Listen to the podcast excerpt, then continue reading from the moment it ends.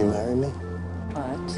In 1973, Katie McCarthy married the heir to one of New York's largest fortunes. In 1982, she disappeared.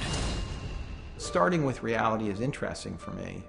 It's full of these remarkable details that you couldn't possibly make up. This story has within it 30 years of history that include three different people dying in mysterious circumstances, and no one's ever been able to unravel the, the true story that inspired this movie. I think that David doesn't fit into his family, wants to be away from people, doesn't want to uh, connect with them. I think he wants to basically be alone, be in nature, and he has a sort of fantasy of his life that's like in the woods and out of the city. And I think that the city represents everything that's wrong with the world. It's sort of this kind of chaotic mess that doesn't make any sense.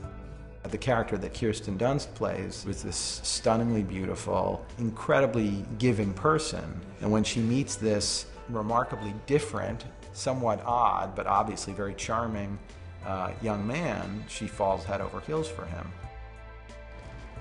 Hi. I've Forgotten why I'm here.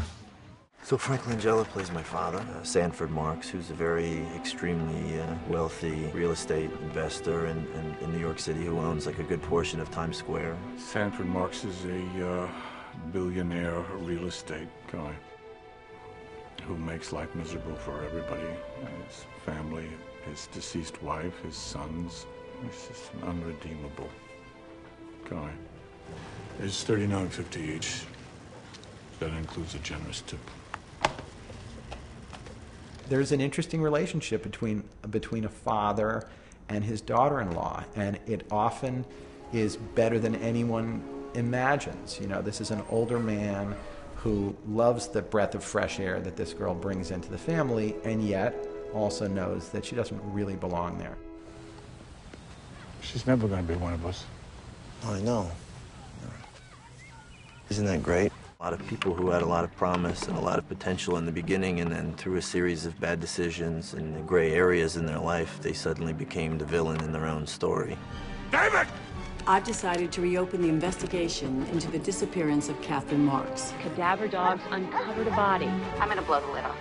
You know what I'm talking about. This case was never properly resolved, and it's something that district attorney should take a new interest in, and I think that would be um, That'd be a really interesting outcome.